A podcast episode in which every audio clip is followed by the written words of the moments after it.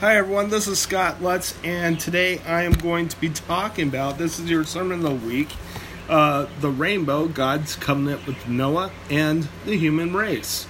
Um, one of the covenant, many covenants that God gives us is the rainbow. So, a lot of people who don't know the Bible don't realize the story of the rainbow. The rainbow is the first known covenant between God and humanity. Let's read Genesis 9 12 through 17. Now, before I begin, though, um, Christ um, is the ultimate covenant between God and, and humanity. Um, his death on the cross and resurrection. Um, that is our permanent um, covenant with humanity, um, with God, from with humanity and God.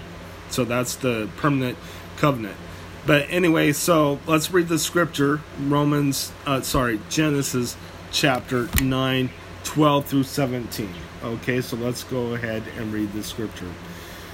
And God said, This is the sign of the covenant I am making between me and you and every living creature with you, a covenant from all generations to come. I have set my rainbow in the clouds, and I, it will be the sign of the covenant between me and the earth. Whenever I bring clouds over the earth and the rainbow appears in the clouds, I will remember my covenant between me and you and all living creatures of every kind.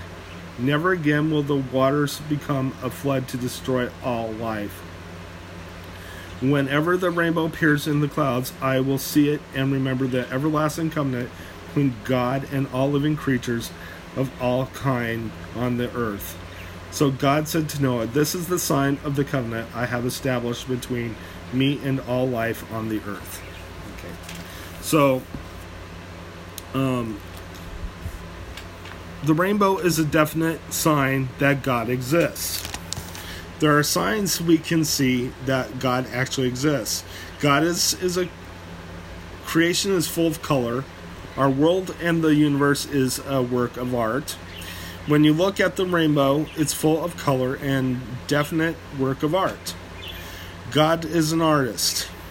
God also reassures us through the rainbow that He will not bring floodwaters to destroy the earth again. Now, keep in mind that God will one day um, destroy the world, but He is also planning on creating a new heaven and a new earth for His those who have chosen to follow Him and um, so therefore, um, but God will do that with fire and not with water this time, um, because there will be a new heaven and new earth after um, this this planet is destroyed. So, um, so uh, let's continue. Um, Kirk Cameron and many of us have realized that the rainbow is God's war bow. God has taken his own bow um, and he aimed it toward heaven where he is. And he removed the string to disarm the weapon.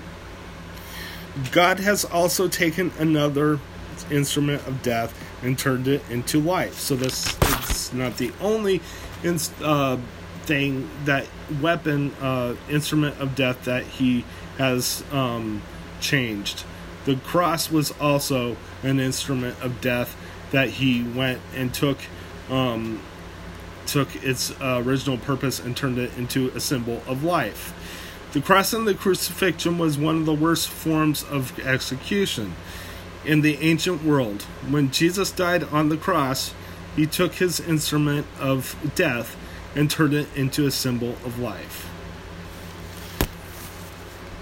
So, God, the cross now is a symbol of life, not of death.